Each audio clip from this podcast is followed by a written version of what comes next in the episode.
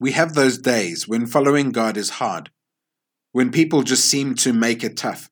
You're told you are crazy, or you get that what do you think you're doing look given to you. There are those days when you doubt that you are really doing the right thing. Are you making the right choices? Are you getting this living for Christ thing right? Every choice you make feels wrong, and the next natural step is that you grow fearful and concerned. It is exactly in these moments that we need to be reminding ourselves of what we read in this passage of James. God is never distant, even when we feel He is. God is always with you. The problem is that when things get tough, we think it is hopeless and that God is not with us, and we run to other stuff. But we are called on in these moments to humble ourselves before God, to acknowledge that God, I make bad decisions. I have gone astray. You feel distant. And to say, God, I need you. So often, though, we remain proud and say, I can do it. James encourages us by saying, God opposes the proud, but shows favor to the humble. Submit yourselves then to God, resist the devil, and he will flee from you.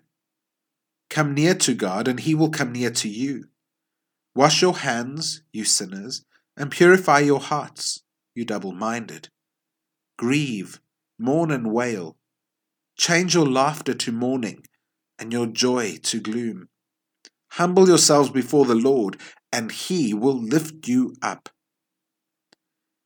It is as you come before God admitting your need for him in your life that he does just that he draws close. The only reason God so often feels distant is because we push him aside. But we need to put aside our pride and allow him to take control and for him to direct our lives.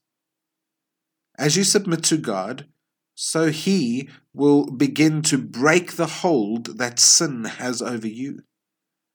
As you draw close to God, he will draw near to you. Today, would you take time to ask God to show you the areas in your life where you make decisions that are unwise and not glorifying to Him? There will be times that you need to take a stand for God's way and say, I know that you think I'm crazy, but I know who I am in God. There may be situations that you need to ask forgiveness. But today, would you humble yourself before God? And allow Him to draw near to you. Let us pray. In a messy world, Lord, I so often do it my way. I am often proud, and I think I don't need you. But the reality is that without you, I am lost, and life has no meaning. Would you today show me the pride I hold onto, and would you give me the strength to let go and to humbly submit to you? Amen.